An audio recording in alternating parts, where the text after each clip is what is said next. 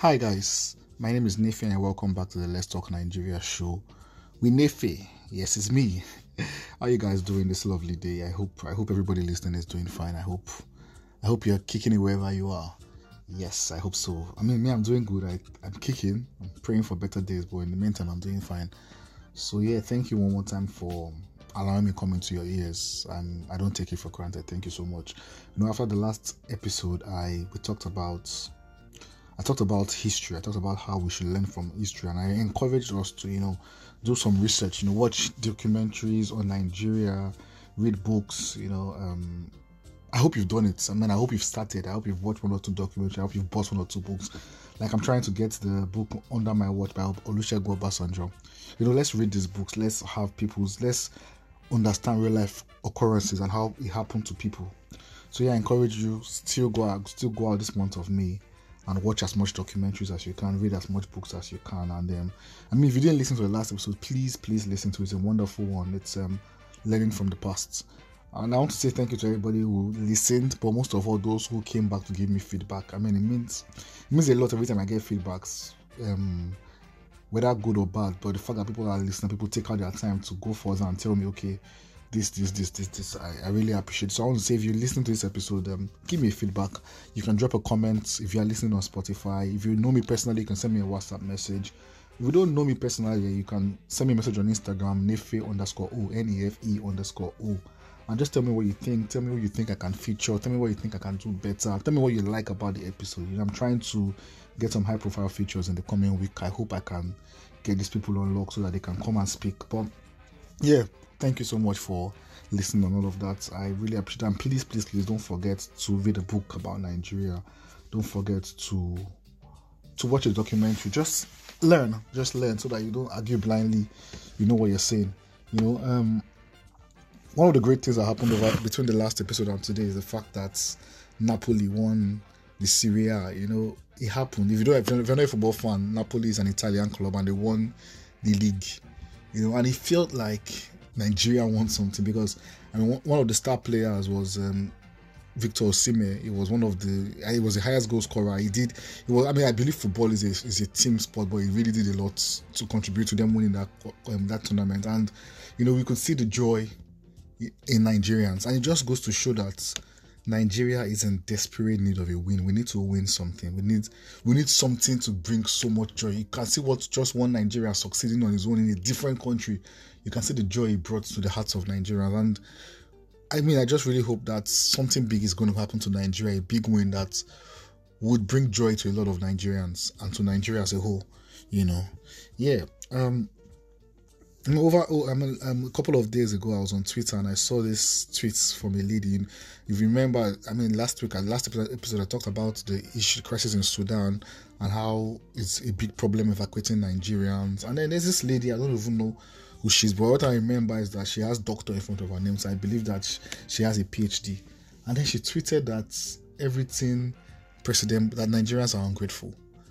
That um, President Buhari has done a lot for this country and um, it's not the duty of him to evacuate the students. I mean, just trying to say that evacuating the students in Sudan is the government doing Nigerians a favor and that we're ungrateful by complaining. I was like, hold up, what do you mean? What do you mean by ungrateful? You know, if you if you read, that's the part the main purpose of every country to protect its citizens. The main reason why we voted you as president is to protect us, and then now you're telling us that protecting us is a is not a right, is a privilege, and we should be grateful. I'm like, that doesn't even make sense. I, I was angry because I saw doctor in front of that name. I, that making me feel like maybe I will, because I've been fancying this doctor with his PhD since. But if doctors can be saying dumb things, I don't want to be associated with them. Oh. But how would you say that government doing its job, its, its primary purpose. You know, I feel like I mean, this, this crisis Sudan is not a good thing, but it's a privilege. It's an, it was an opportunity for a reasonable government, a sensible government, to show that they are working. In fact, a country like Nigerian government that is not working most of the time, it was a great privilege for them to show that they can still work. You know, every other country took pride in rescuing their citizens. Why is somebody telling us that it is not? It's a privilege and we are not grateful enough? And you know, but that that that reading that post, it's um, it gave me a reflection of how a lot of Nigerian leaders see themselves and what they expect from Nigerian citizens. They expect us to kiss their food for what is ours. They expect us to be grateful to them for giving us what is rightfully ours. Whereas they expect us to not demand for. I mean, when we demand for what we, they were voted them voted in for, it's like we're being ungrateful and we're abusing privilege. We're being entitled, but that's not the case. You know, as citizens of Nigeria, it is the job of the Nigerian government, the Nigerian state, to protect its citizens. And this is, and to be honest, this is how a lot of Nigerian leaders see themselves. They feel like they're the best thing to happen to Nigeria after Agege bread. Meanwhile, Nigeria has like some of the worst leaders, you know, and it, it, it just got to show. I mean, I got to see it play out a lot in the past coming weeks. I'll start with, I'll start with um, Ebonyi State. You know, we have leaders who, sadly, as a country, we have leaders who don't care about the citizens. We have leaders who don't practice what I like to call people centered leadership, people centered government. They are not doing things for the people. They are doing things either for themselves, to leave a legacy for themselves, regardless of how impactful it is on the people. So I want to do this thing so that it will be saying I one. I want to do this so that in the future they can say it is also governor that did this thing. But the truth is, this thing you want to do, how impactful is it on the life of the people? Do you understand the needs of the people. You know, I remember saying in one of the episodes that we need leaders who are truly Nigerians. We don't have leaders who are Nigerians. We have leaders who, when I mean Nigerians, in the sense that they do not associate with the problems of the everyday Nigerian. We have leaders who don't understand that there's something called ASUU because their children do not school here. So it's okay for ASUU to be on strike for eight months. You know, over the past couple, um, I mean, I, I, I saw the tweet a couple of days ago where talking about the Ebonyi State airports, that place cost the state 36 billion naira. And I mean, I'm, I'm, i think I'm in support of every state in Nigeria having airports. I think Nigeria should get to that point where every state has local airports or international airports. You know, it's just it's just good. But economically, are we there yet? You know, we have Ebonyi State that is one of the poorest states in Nigeria. You know what? One a picture that sufficed after the launching of the airport was how a lot of children were eating leftover foods just in front of the airport. You know, it goes to show that you are launching a 36 billion naira airport to show that for my time as governor, see what I do. Meanwhile, your state is hungry. Meanwhile, your state there's no pensions are not paid. There's no free education for the citizens. The state, the standard of living is low. But they are going to build a 36 billion ugly building. If you've seen that building, I'm like, which kind of paint is this? just so it will be that on record that you did this. But is this thing of any value to the people? Is it of any value to the residents of your states? You know, um, I think because this administration is coming to an end, everybody is trying to say, "Oh, I did this, I did this, I did this," and I've been following my state governor, Senator Okowa, and he's been talking about the things he did, and one of the things he keeps talking about is how he built a a new civil service complex for the states, and that that thing costs I can't remember how many billions of naira it costs. And the question I'm asking is how economically viable is this building? This building that cost the state over three years, and I can't remember, I think it's 11 billion naira. I can't remember, I think 11 billion naira now. Of offices, you spent 11 billion naira in three years just to build a complex of offices, and that's what you are bragging about how economically viable is it? Does that building okay? You're saying that it, it's it's, cutting cost, but how long will it take the state to recover that money, that 11 billion that was spent? You know, could that money have been done for something useful that will help the everyday man, not your ego? That you built something, and that is my problem with Nigerian leaders. It's more about ego and not the people. You know, um, during the last election, I tried my best on this podcast not to campaign for anybody. You know, I, I tried all I did was, you know, um, go through everybody's manifesto and tell you what I thought. But I never said, oh, this, this. But now, campaign election don't end. I can freely, I can freely speak. Hey, freely, Jesus, pidgin is hard. English is hard. Though. Like I'm going to speak pidgin for this podcast. But yeah, elections are over. I can freely speak. You know, one of the things I loved about the Peter Obi campaign is that it was a user-centered campaign.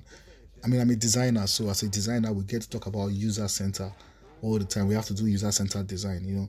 Um, yes, Peter Obi's campaign was people centered. You know, we saw him go to school, we saw him meet with people one on one, we saw him reach, even if he might have been pretending, but this was somebody who wanted to know the pains of the people, whether it was pretense or it was true. We saw that this was a leader who was coming to know the needs of the people. You know, when there was a flood, you saw him there, and then knowing the needs of the people, you are able to come up with policies that are favoring the people, not what you think. There's a difference between what you think people need and what people actually need.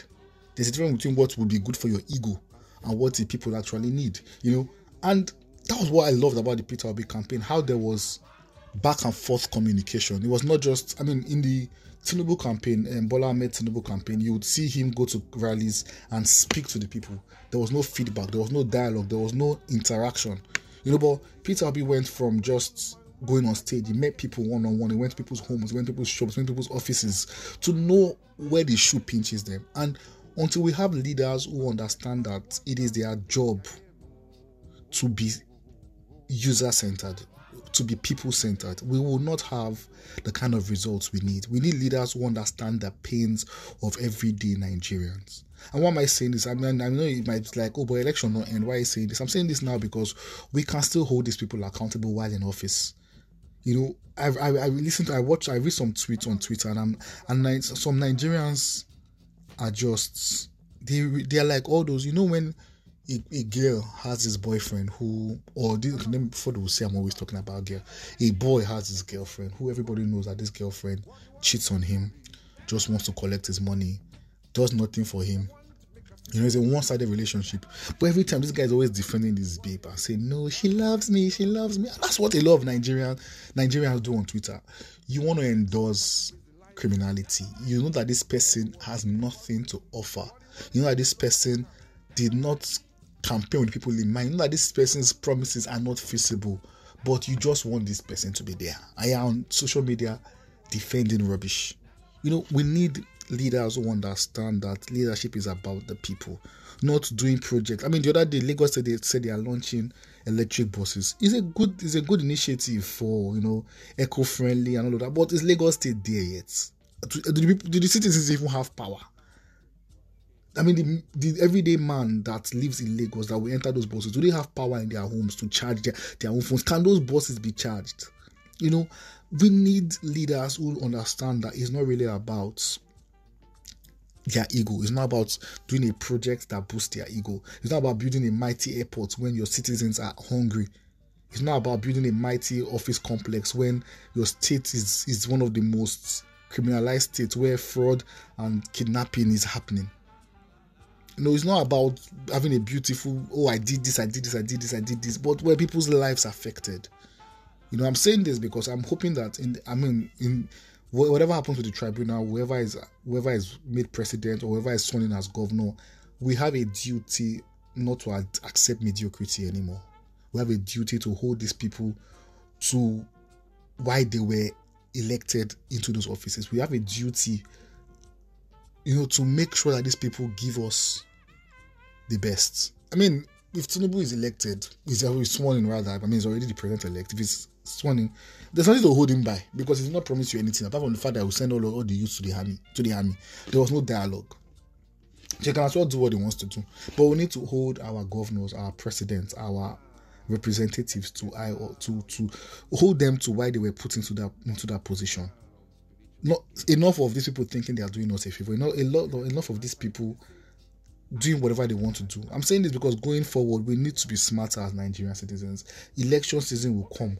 Who is giving us users and um, people-centered manifesto, or who is just telling us what they think are the problems of Nigeria? We need leaders who are Nigerians. And until we get there, ugh, until we do that, it's just going to be the same cycle. So yeah, congrats to Victor Osimhen. Congrats to Napoli. It's brought so much joy to Nigerians. I really can't wait for a big win for Nigeria. But um, again, go and do your research. Go and read about Nigeria. Watch documentaries, and um, let's start holding our leaders to their word. Let's start holding them to do better. It's not about them. It's not a. It's not. It's not be us being entitled. It is our right as Nigerian citizens to have the best from our government. It's not us being ungrateful we need to hold these people to high regard and let them do what is good for the Nigerian people. So yeah, thank you guys for listening. Don't forget two things. Don't forget to drop a comment and don't forget to tell at least one friend to listen to this episode. Help me, help me, help my life, help my listeners to grow. Tell one friend to listen. And yeah, thank you guys so much. God bless you and God bless the Federal Republic of Nigeria.